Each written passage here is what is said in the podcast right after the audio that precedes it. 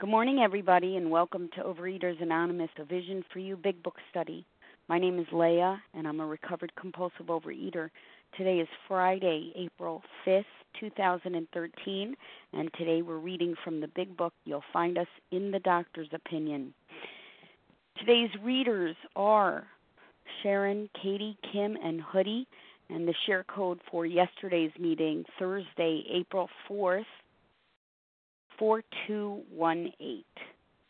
OA Preamble Overeaters Anonymous is a fellowship of individuals who, through shared experience, strength, and hope, are recovering from compulsive overeating.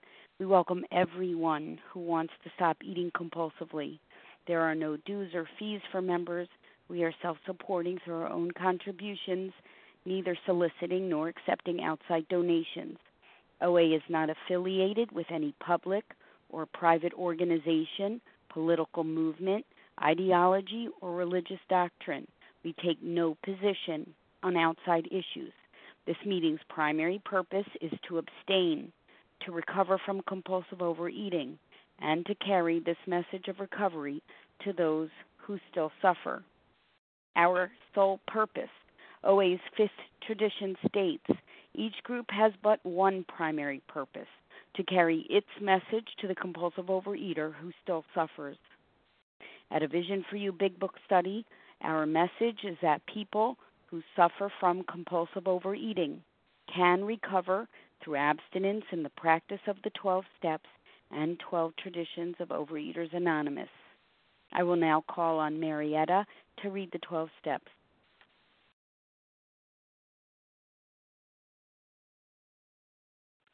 Good morning, it's Marietta. Uh, the 12 steps of Overeaters Anonymous. One, we admit we, we admit it we are powerless over food and that our lives have become unmanageable. Two, came to believe that a power greater than ourselves could restore us to sanity. Three, made a decision to turn our will and our lives over to the care of God as we understood Him. Four, made a searching and fearless moral inventory of ourselves. Five, admit it to God, to ourselves, and to another human being the exact nature of our wrongs. Six, we're entirely ready to have God remove all these defects of character. Seven, humbly asked Him to remove our shortcomings. Eight, made a list of all persons we had harmed and became willing to make amends to them all. Nine, made direct amends to such people whenever possible, except when to do so would injure them or others. Ten, Continue to take personal inventory, and when we were wrong, promptly admitted it. 11. Sought through prayer and meditation to improve our conscious contact with God as we understood Him, praying only for knowledge of His will for us and the power to carry that out. 12. Having had a spiritual awakening as a result of these steps, we try to carry this message to compulsive overeaters and to practice these principles in all our affairs. Again, this is Marietta, and I pass. Thank you. I will now call on Lisa to read the 12 traditions, please. Good morning, Leah. Good morning, Vision for You. This is Lisa from South Jersey, and I will be reading the 12 traditions. 1. Our common welfare should come first. Personal recovery depends upon OA unity. 2. For our group purpose, there is but one ultimate authority, a loving God, as he may express himself in our group conscience. Our leaders are but trusted servants. They do not govern. 3. The only requirement for OA membership is a desire to stop compulsively overeating. 4. Each group should be autonomous, except in matters affecting other groups or OA as a whole. 5. Each group has but one primary purpose to carry its message to the compulsive overeater who still suffers. 6. An OA group ought never endorse, finance, or lend the OA name to any related facility or outside enterprise, lest problems of money, property, and prestige divert us from our primary purpose. 7. Every OA group ought to be fully self supporting, declining outside contributions. 8. Overeaters Anonymous should remain forever non professional, but our service centers may employ special workers. 9. OA as such ought never be organized, but we may create service boards or committees directly responsible to those they serve. 10. Overeaters Anonymous has no opinion on outside issues. Hence, the OA name ought never be drawn into public controversy. 11. Our public relations policy is based on attraction rather than promotion. We need always maintain personal anonymity at the level of press, radio, and film. And 12. Anonymity is the spiritual foundation of all our traditions, ever reminding us to place principles before personalities. Thank you, and I pass. Thank you. How our meeting works. Our meeting focuses on the directions for recovery described in the Big Book of Alcoholics Anonymous. We read a paragraph or two from the literature, then stop and share on what was read. Anyone can share, but we ask that you keep your sharing to the topic and literature we are discussing, and that you keep your share to approximately three minutes. Singleness of purpose reminds us to identify as compulsive overeaters only. Our abstinence requirement for moderators is one year, and for readers is six months. There is no abstinence requirement for sharing on topic. This meeting does request that your sharing be directly linked to what was read. We are sharing what the directions in the Big Book mean to us. To share, press star 1 to unmute. Once you're done sharing, let us know by saying pass. Then press star 1 to mute your phone. In order to have a quiet meeting, everyone's phone, except the speaker's, should be muted. And today, we resume our study of the Big Book. You'll find us in the beginning of the text with the doctor's opinion, located on Roman numeral XXV in the fourth edition. And I will ask Sharon to begin reading, please.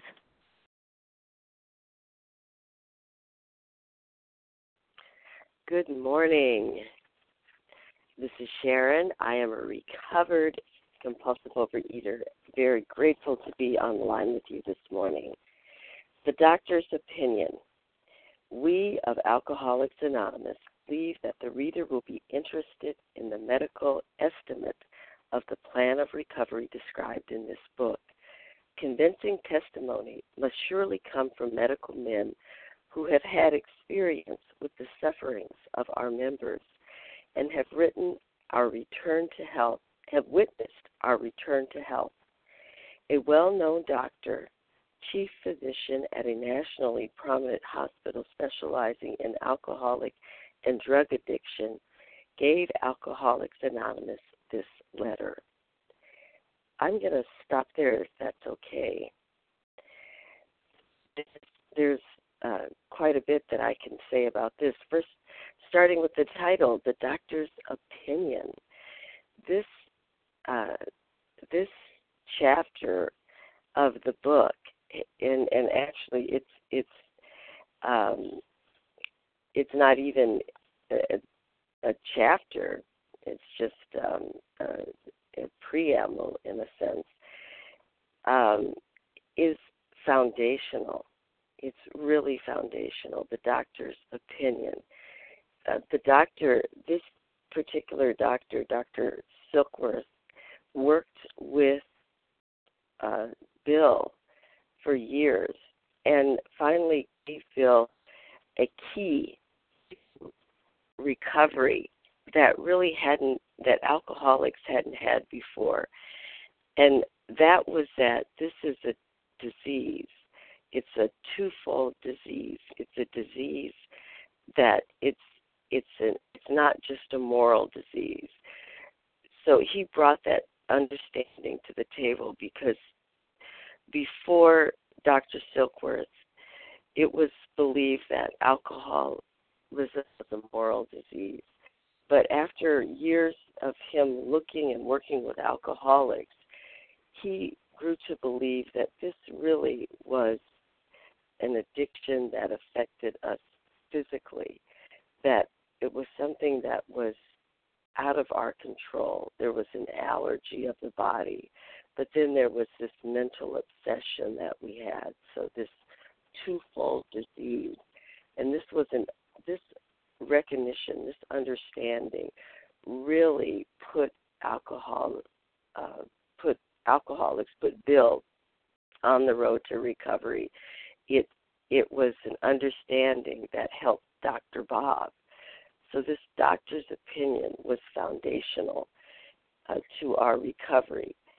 The in this chapter, uh, the well, having a well-known doctor, a chief physician, recognize and accept the program, this program of recovery, to put his stamp of approval on it, was huge, huge for Alcoholics Anonymous, and and he is considered a great friend, and actually, in some ways, he's one he's one of the founders of this program of recovery, because of all of the work that he did, because of writing this letter and giving giving that giving it um, uh, mainstream, making it mainstream, bringing, helping people to accept that this was a way to recover.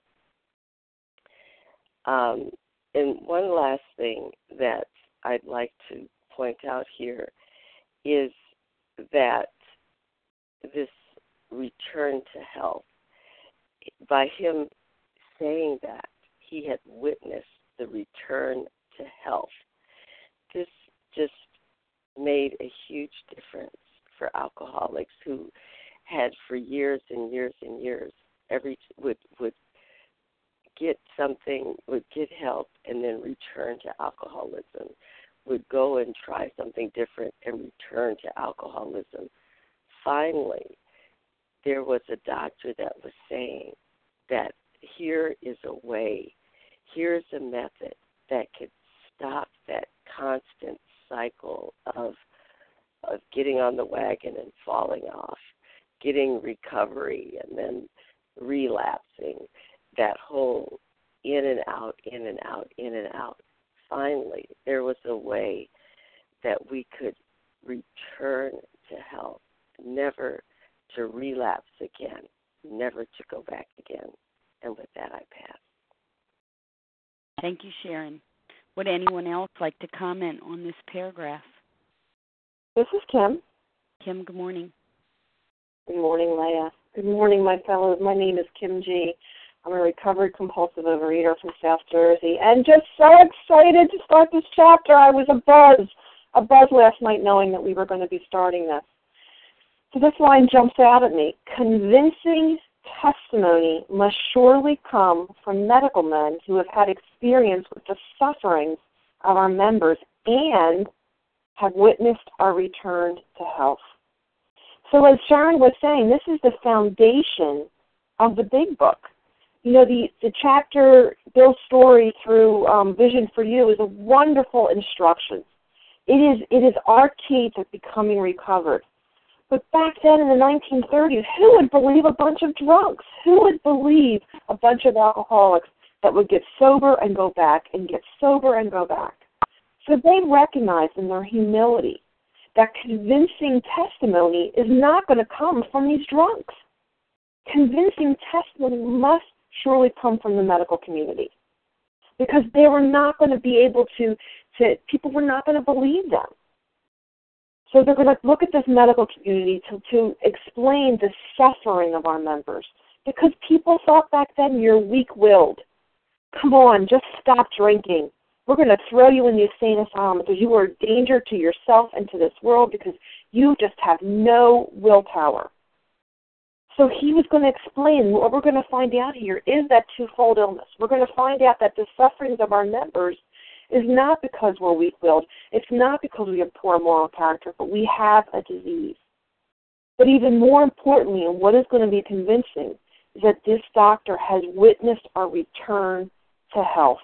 He has witnessed that these people have had a transformation, excuse me, a transformation, that they are now recovered. They're not just simply dry. They're not just simply sober, but they've had a transformation of thought and action which is what recovered is. And I'm so excited for us to study this because if we do not study this and we simply try to apply the steps, not understanding the problem, we're going to go back to the food. And for those that are listening live now and for those that may be listening to the recording later today, I just encourage you to listen live and stay after the meeting to ask questions. Ask questions after this meeting because it is so essential that we understand the doctor's opinion because without it, the rest of the book is just not going to make sense. And with that, I pass. Thank you, Kim. Would anyone else like to comment on this paragraph? This is Jared. I hear Janice. I hear someone else as well. Vered. Vered. Janice and then Vered, please. Thanks. Good morning, Leah. Good morning, Vision for You. My name is Janice. I am a recovered compulsive overeater. Thank you, God. The doctor's opinion. The doctor's opinion. So here we are in, I believe, a chapter that was for me missing for a very, very long time. The doctor's opinion. You know, what happens when you go to a doctor? You get a diagnosis. You get a diagnosis. You get a chance to see from a medical aspect what is wrong with you by someone learned, a scientific person. And that's what we got here. That's what we got here. We got a physician who had worked with thousands of alcoholics willing to put a letter here in the doctor's opinion about what he has had seen in treating those thousands of alcoholics. You know, and he gave us a diagnosis. So we of Alcoholics Anonymous believe that the reader will be interested in the medical estimate of the plan of recovery described in this book. Convincing testimony must surely come from medical men who have had experience with the suffering of our members and have witnessed our return to health. So it didn't come from someone's theory, it came from personal experience. This particular doctor's personal experience and what he had seen. You know, a man of science, a man of medicine who had witnessed the powerlessness of these alcoholics. You know, and he was a well known doctor of his time. And he had he had made it his life's work. He was specializing in the treatment of these alcoholics. And so it's even more powerful and even more potent coming from someone who had had such experience. And thank God that they put that in the big book. So, and right up front, right up front. So obviously it was something important, important that I needed to know because I could do nothing about the problem if I hadn't identified the problem yet. You know, if I was going to find any solution, I had to know what my problem was. And so it begins right here, right now, with information I very much needed. And with that, I'll pass. Thank you, Janice. Jared, please. Hi, this is Vera, the recovered compulsive overeater. Uh, I must say, I'm so excited. I remember just, you know, I guess a year and a half ago getting to the Big Book study, which, you know, for many years being in OA, being in HOW, and all of a sudden hearing what this doctor is saying that he have witnessed um, that, you know, that we can get better, that we can actually get back to health. And this is so much, you know, giving me, and I already see that. I see the hope. And I remember when I got to the Vision for You, when I when we opened the first page, and I saw the story of how many thousands of men and women have recovered in past tense from alcoholism. So, okay, these are people who are addicted, who are addicted to alcohol, and in my case, to food that are telling me that it is possible. And now a doctor who was um, a doctor in the main hospital that dealt in those days with alcoholics who really had no future but to be probably, you know, with all the trouble getting into into jail and all of a sudden hearing that there is a solution and that this is an illness so okay, I cannot be cured, but if I go through, if I can go through this process, beginning to end, I can get back to health, and this is just amazing. So you know, being for eight years before I got to the Big Book study in program, getting up, sleeping again, getting abstinence, and again asleep. And this is a diet. This is not a recovery program. And all of a sudden, I hear a different voice that actually promised me that if I go through this process beginning to end, becoming abstinent, going from step one to step 12, and living uh, really on a, on a daily basis, steps 10, 11, and 12, I can stay in health. I cannot be cured, but just for today, I can be healthy. And thank God this miracle happened to me, and it can happen to anyone who goes through this process with no exception. And with that, I pass. Thank you. Thanks so much, Vered. My name is Leah. I'm a recovered compulsive overeater. And uh, yes, we're starting the doctor's opinion this morning. And yes, it is exciting um, because uh, unfortunately, this part of this book, uh, if it is cracked in OA rooms, um, you know, the doctor's opinion is is not generally taught in OA rooms, and that's extremely unfortunate because, uh, as was mentioned previously, the doctor's opinion is actually the foundation of the whole big book. Even though uh, it's placed with Roman numerals, people tend to think, oh, if it's Roman numerals, you know, we can just skip right over it. Um, but we don't realize how lucky we are because prior to 1930, very few ever recovered. Um, you know, people did not know about alcoholism.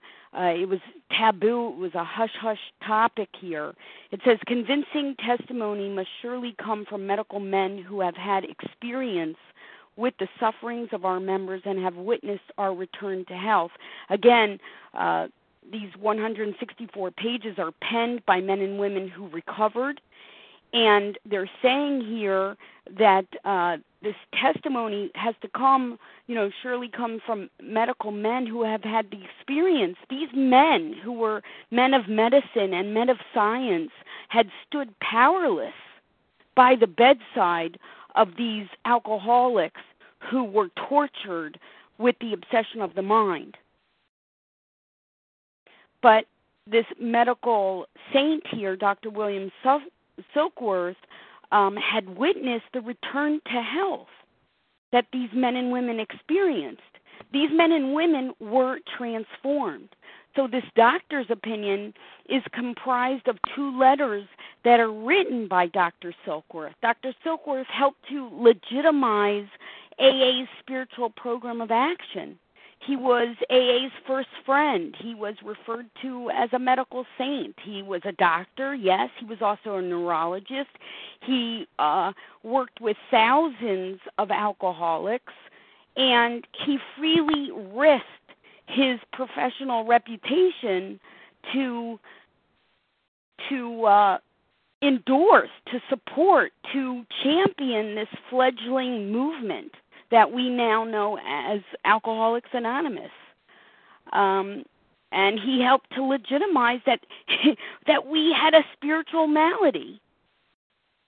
Uh, he helped legitimize it that this required a program of action, and he is going to state as we study this part of the book that alcoholism is rooted in illness it's not rooted in moral infirmity or badness. Um, and you know that was that was a statement that was needed. Uh, you know to to hear that to hear that it is the foundation of the whole big book and he worked with thousands of alcoholics and it's estimated that Silkworth worked with more than 51,000 alcoholics in his lifetime in Towns Hospital. So that's why we take time to study this uh, this very very important material. And with that, I pass. Anyone else like to comment on this paragraph before we move on? Melanie. Melanie, your turn. Hi. Go ahead. Hi. Good morning, everyone. My name is. I thank you. Good morning, Leah. Good morning, everyone. My name is Melanie. I'm a recovered compulsive overeater. The only thing that I hadn't heard here talked about uh, real specifically is that um, the other point I think that I see here is that beyond the medical opinion that we needed is that he worked with Bill W., the founder. Bill W. was a returning patient to Towns Hospital when some real specific things that Dr. Silkworth had to say to Bill made this turnaround for Bill W. That it was not an issue of a of his failure of his will or a moral dilemma. That it was in fact a compulsion, a pathological craving that Bill was having. And it made all the difference in the world in this turnaround and that Dr. Silkworth worked intimately with Bill W. continually along the line. And we also mentioned here that Dr. Silkworth, you know, put his credentials on the line because it was not ever considered something of this nature that was brought about because of of Silkworth studying. But I think really importantly, the only part that I wanted to add to all this wonderful thing that's already been said here to this morning is that he worked intimately with Bill W. and made all the difference in the world. Excuse me all the difference in the world and the turnaround of how Bill approached things as he went forward. He moved forward to share his experience with other patients in that hospital that moved on to other things. And with that, I pass. Thank you, Melanie. And did I hear someone else that wanted to comment? From Israel, I would like to share uh, yes. compulsive overeater. Um, I just want to say that I feel that the doctor's opinion that Dr. Silkworth wrote is the the actual beginning of the of the AA and the and OA, the compulsive overeaters. It's just the beginning, and it's the the downstone that uh, he made. He made the, the the starting point for for me. Uh, uh, when I first read it, I just felt that I know now what is my disease. I just understood fully my disease for the first time, and it was so freeing. And I'm so grateful, and thank you for being here. And with that, I pass. Bye. Thank you very much. Okay, let's move on now with Katie, please. Okay, how much of this letter do you want me to read?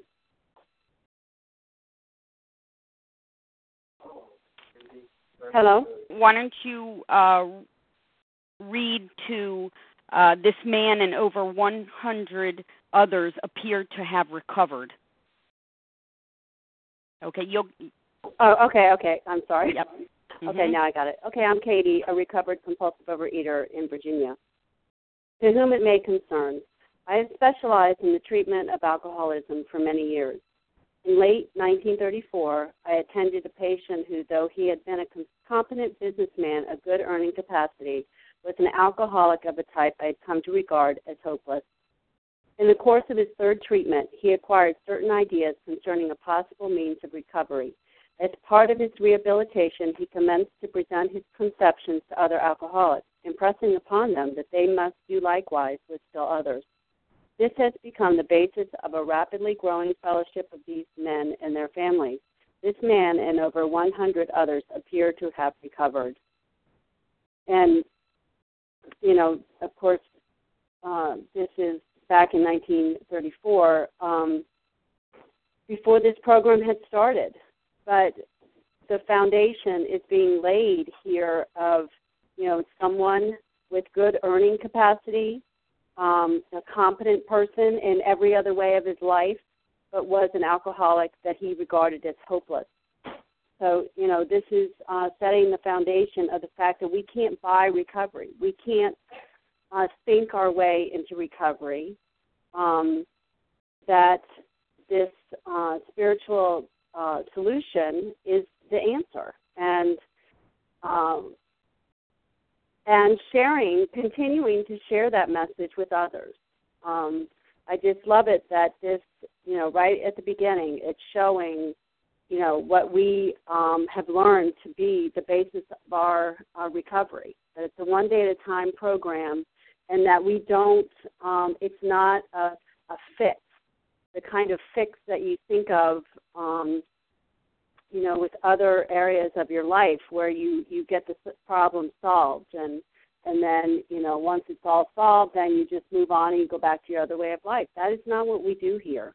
We um, continue to carry the message to other suffering people um, as long as we live as long as we are in recovery that is our job.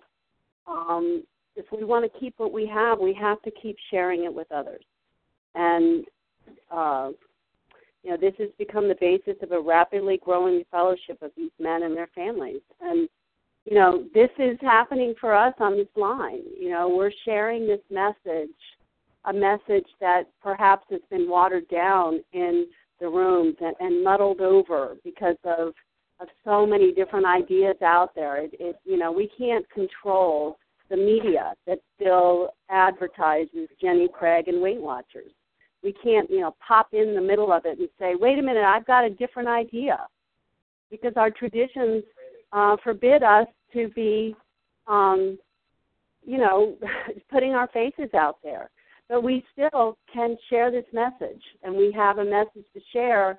And I'm just so excited that, you know, six months ago, or however many months ago it was, that we started this meeting, there were 50 people on the line when we, you know, started reading through this. Now, hundreds of people have heard about this, and you know the goal is to not to make us be you know popular and and famous but to carry this message that there is a solution and that we can um, become the join the ranks of others who have recovered.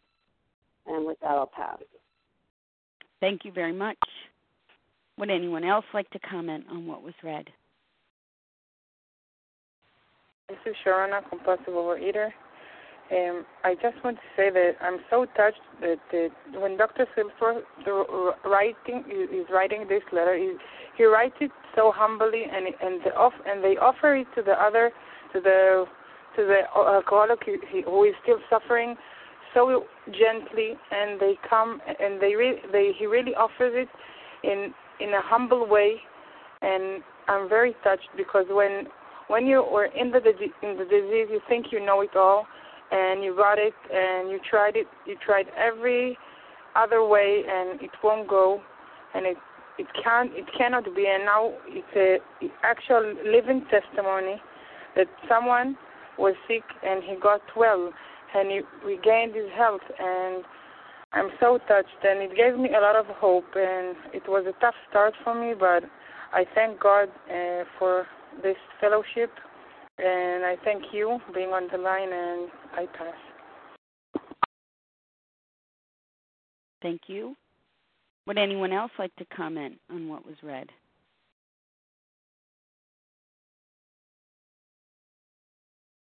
Good morning, Leah. This is Lisa.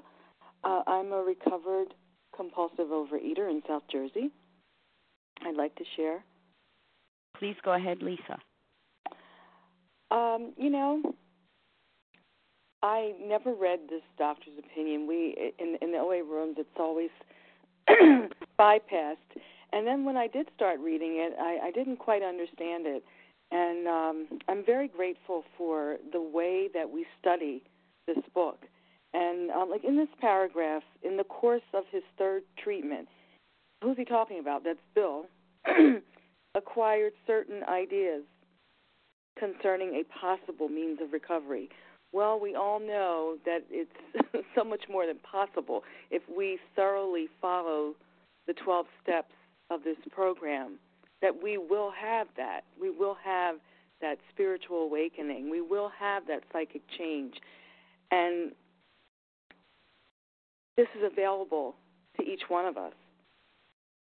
I am so moved by the fact that this man, I mean, just thinking about all the history, which I never wanted to pay attention to before, but the way we've been studying and seeing what alcoholism was back in in those days, you were locked up. You were put away.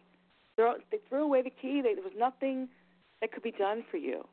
And for someone to come out and um, take this risk, what courage he had putting his reputation on the line, and thank God he did. Thank God he did. I'm so grateful and joyous for this program. Thank you for allowing me to share. Thank you. Would anyone else like to comment on what was read?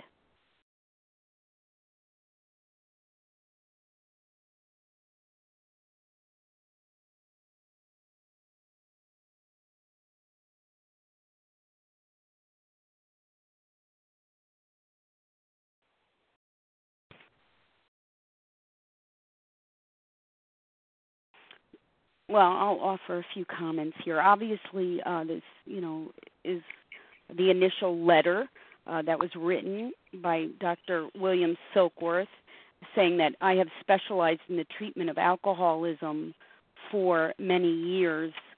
Um, you know, and what a frustrating process that was for these doctors who treated alcoholics because they would see alcoholics come in, they would see alcoholics withdraw from alcohol.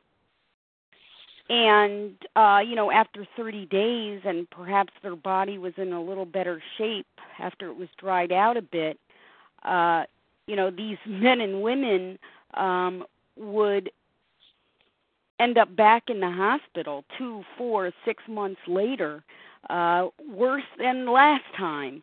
I mean, if you'll recall, when we recently studied the story regarding Bill D., Alcoholics Anonymous number three, he was hospitalized eight times in the first six months of 1935. Um, you know, this was extremely frustrating and um, concerning to physicians who you know are who are focused on problem solving. Uh, but look what it says here. It says in late 1934 i attended a patient who through though he had been a competent a skilled businessman of good earning capacity was an alcoholic of a type i had come to regard as hopeless. And of course they're introducing bill w here. So hopeless you know this is the cunning baffling and powerful nature of the illness um, you know, Bill was bright. He was brilliant, and he was very skilled in what he did. Um, he was a broker and uh, very skilled, a lawyer. Uh, he had everything to live for. It didn't make sense. Certainly didn't make sense to the medical profession. Uh, this cunning, baffling, and powerful disease that after you dry out for a while, you end up back in the hospital bed uh, worse than ever. But look what it says here further down. It says, as part of his rehabilitation, he commenced to present his conceptions to other alcoholics. We're talking about rehabilitation here. Bill, through the program of recovery, was restored to sanity. That greater aspect of his disease, the obsession of the mind, was expelled, it was driven out. And Bill, who was thought to be hopeless, by Dr. William Silkworth was rehabilitated. He was restored. So we're not just talking about mere elimination of alcohol. That had been accomplished numerous times through just the elimination of the substance. Detoxing, we call it today. But what Bill had was a spiritual awakening a transformation, a personality change sufficient to bring about recovery. So this was more than just the simple elimination of of alcohol. This was wholeness. This was soundness of mind. This was a restoration. This was rehabilitation. It says this man and over 100 others appear to have recovered. And that is the goal, and that is the objective, and that is the aim of this whole book is to get to a place that's very specific, and that's called recovered. And we don't shy away from that terminology. In fact, if you look at your title page, that's exactly the way they open up this book.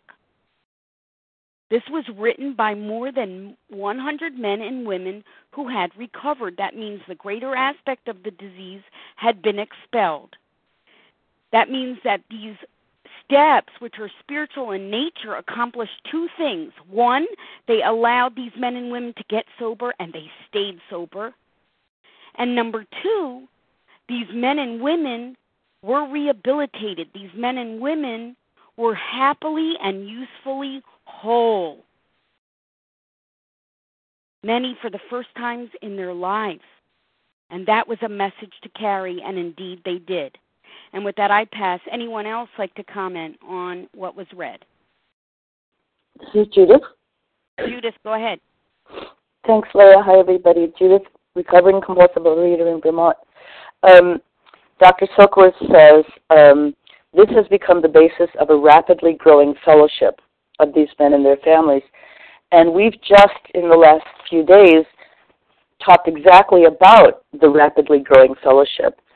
And what we found is that in 1939, two men recovered, then three, and then they got to 100 by the time the first foreword was written.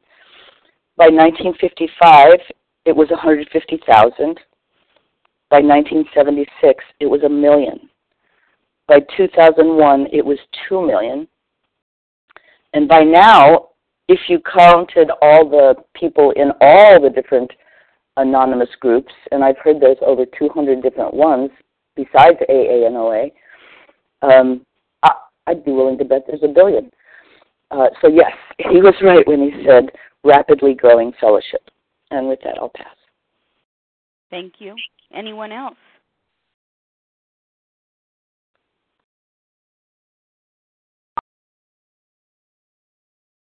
Okay, so let's move on with Kim, please. Thanks, Leah.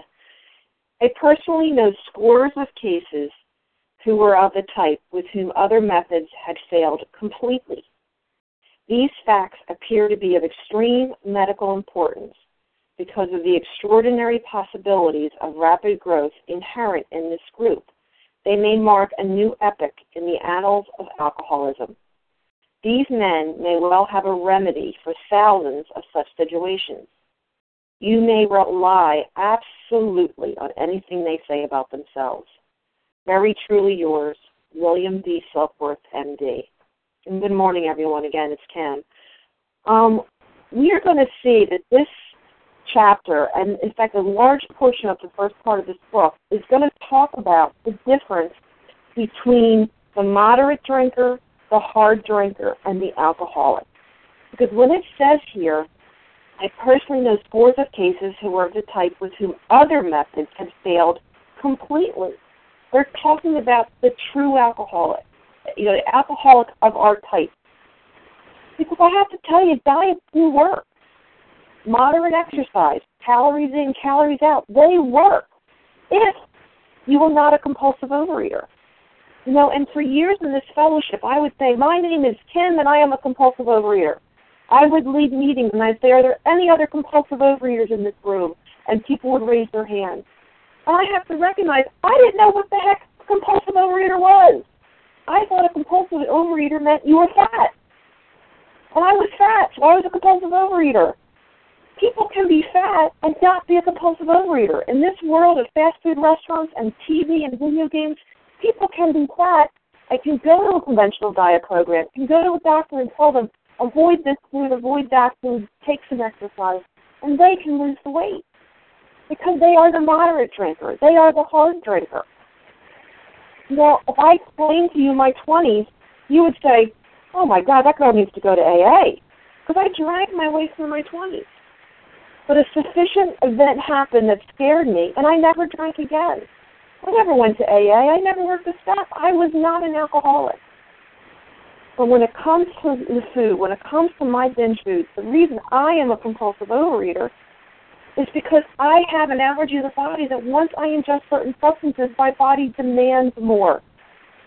And more dastardly, once I put that food down, once I have that willpower, I have a mind that tells me, oh, come on, Kim, it's not so bad.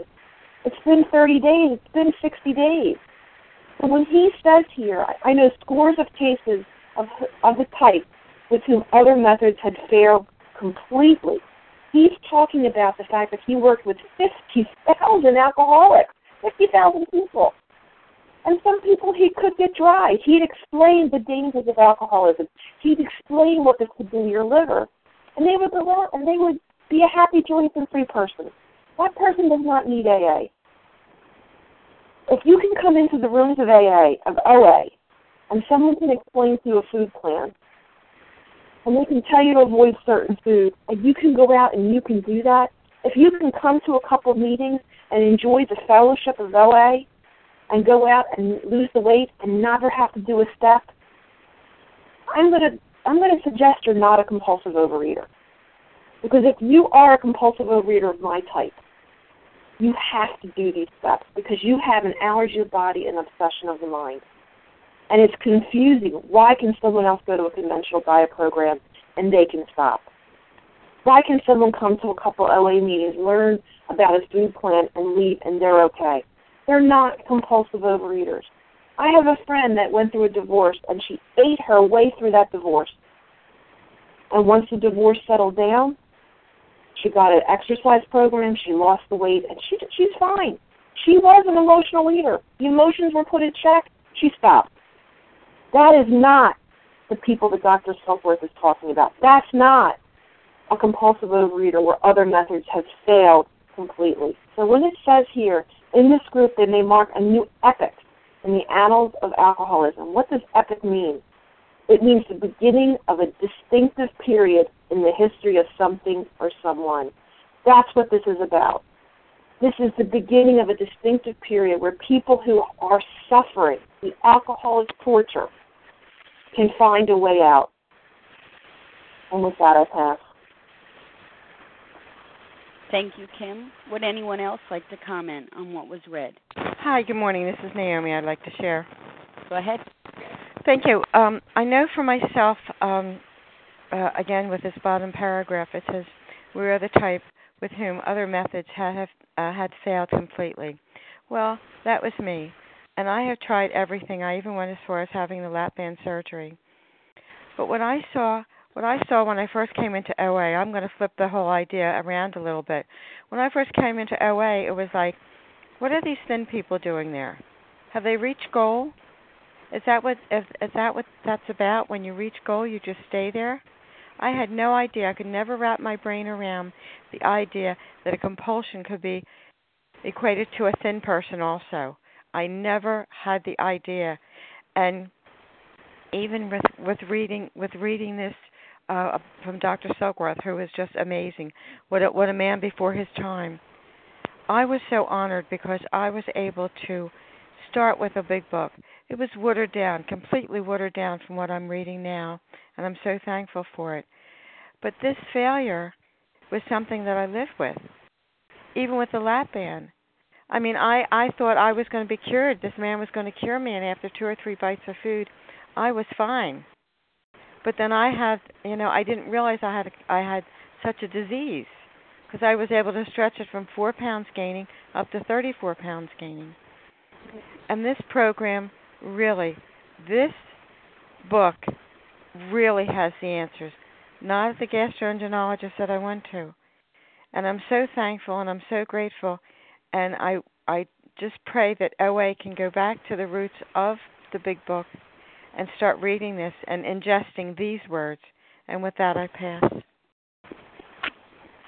Thank you. This is Sharona from Israel. I would like to share. Sharona, go ahead.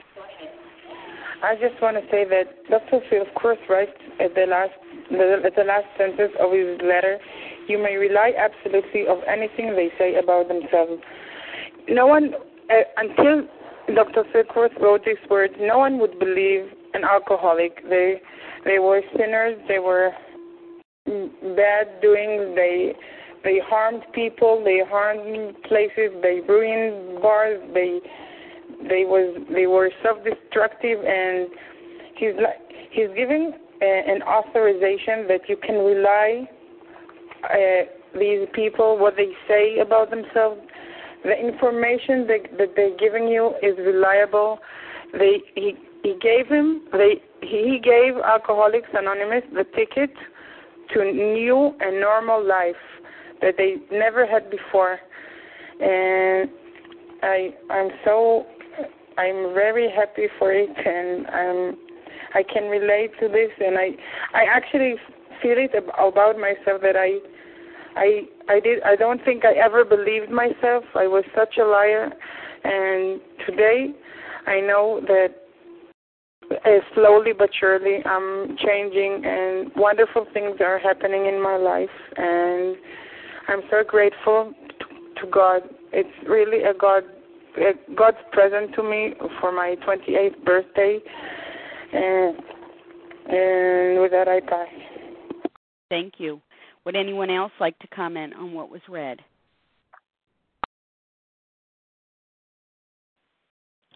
I'd like to share. This is Philomena, compulsive overeater. This is Janice. Philomena, and then Janice, please. Um, yes, I just and like Sheila. I'd like to just share uh, these facts appear to be of extreme medical importance, and um, in my family alone, uh, looking back and being so grateful that you know that the chain was broken and that the uh, information came to me through the big book is I had four family members, one after another.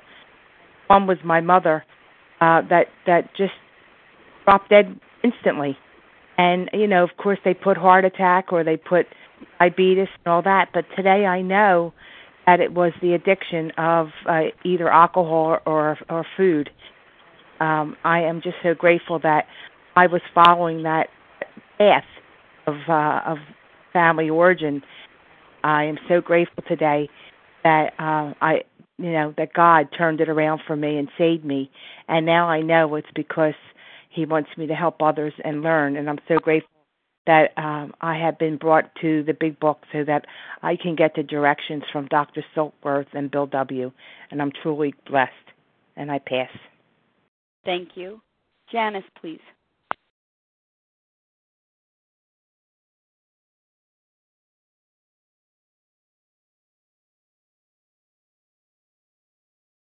Janice, star one to unmute, please. Thank you, Leah. Here I'm talking away. Thank you very much. Um, my name is Janice. I am a recovered compulsive overeater. Thank you, God. You know, they say Dr. Silkworth was a kind man, a very kind man, but he was also a scientific man. He was also a well trained scientific man who knew and had studied the human body. And what he was seeing, he was amazed at and so encouraged at and so hopeful for these people because he was watching something happen where other methods had failed.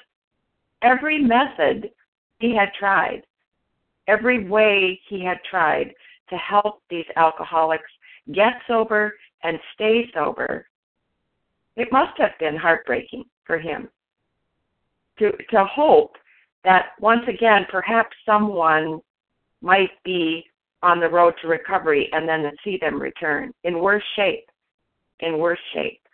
So something was happening here that he had not seen before that he had not seen before but he knew and could see that some kind of rehabilitation that had not been possible before was possible now and he says, You may rely absolutely on anything they say about themselves.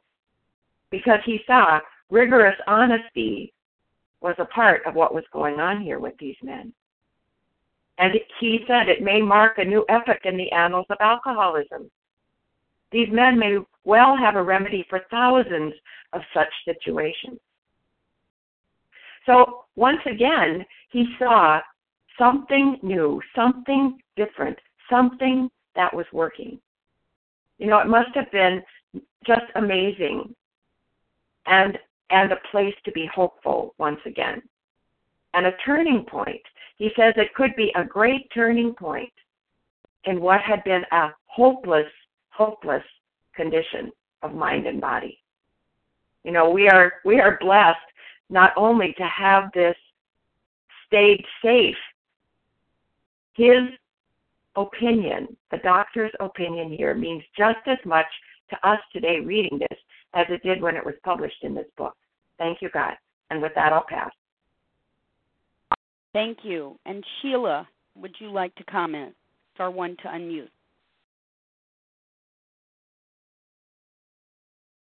On the bus. I'm sorry. Can you hear me? Yes.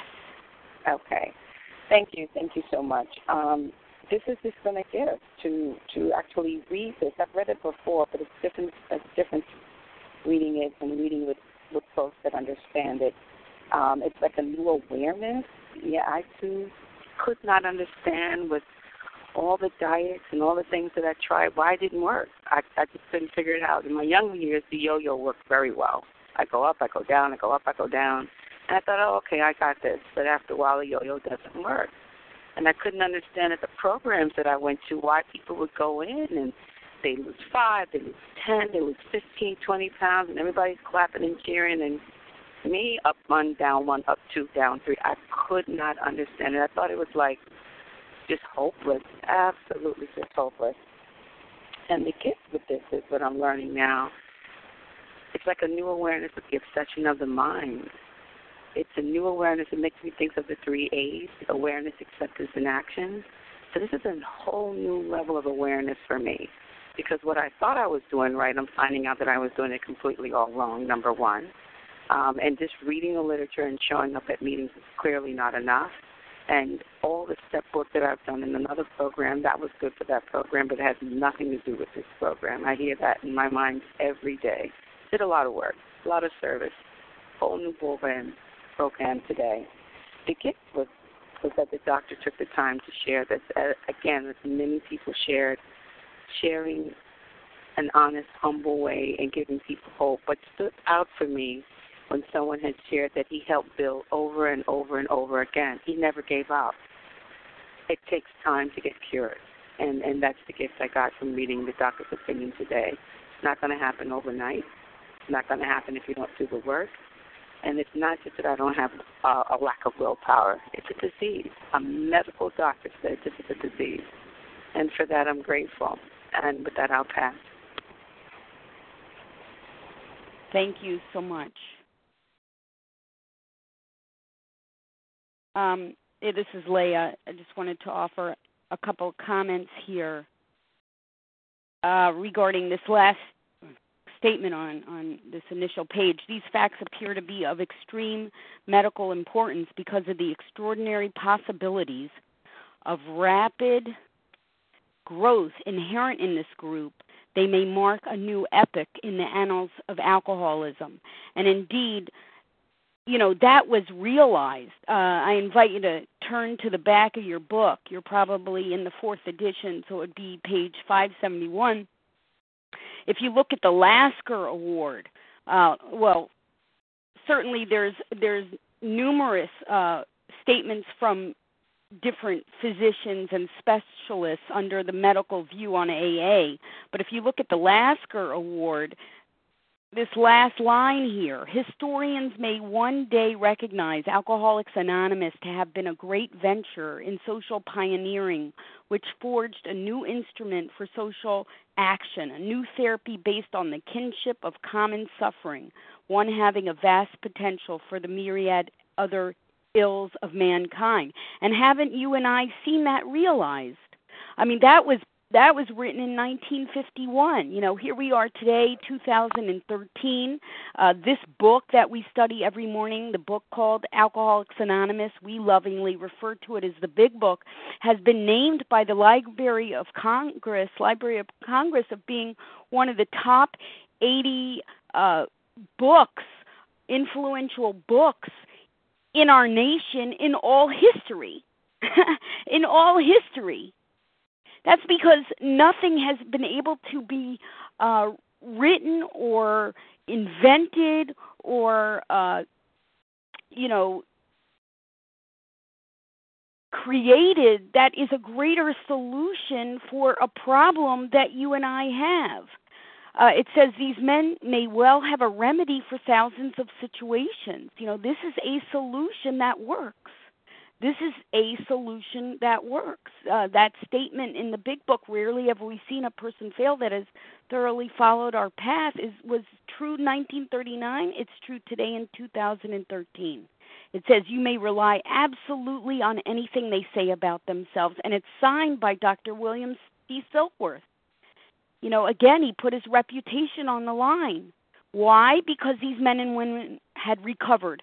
How was that possible? Well, because a relationship with God revolutionized their lives. A personality change had come about through these action steps that was sufficient to bring about recovery. And these men and women, beginning with Bill Wilson, had a message of depth and weight. They were armed with facts about themselves. And it was with that message that they blazed this trail that you and I now trudge upon today. And that's why we who are recovered and Bill Wilson and all his fellows uh, shouted out that there was a way out of this hell that they knew of alcohol as alcoholism. There was a way out from the suffering. And that was true then and it's true today. And with that I pass and we're at a time now and thank you to everyone who has shared. We will now close with the reading from the Big Book on page 164, followed by the Serenity Prayer. And I will ask Hoodie if she would please read A Vision for You. Hi, this is Hoodie. Am I being heard? Yes. Okay, hi, this is Hoodie, recovering compulsive overeater. Um, our book is meant to be suggestive only. We realize we know only a little. God will constantly disclose more to you and to us. Ask Him in your morning meditation what you can do each day for the man who is still sick.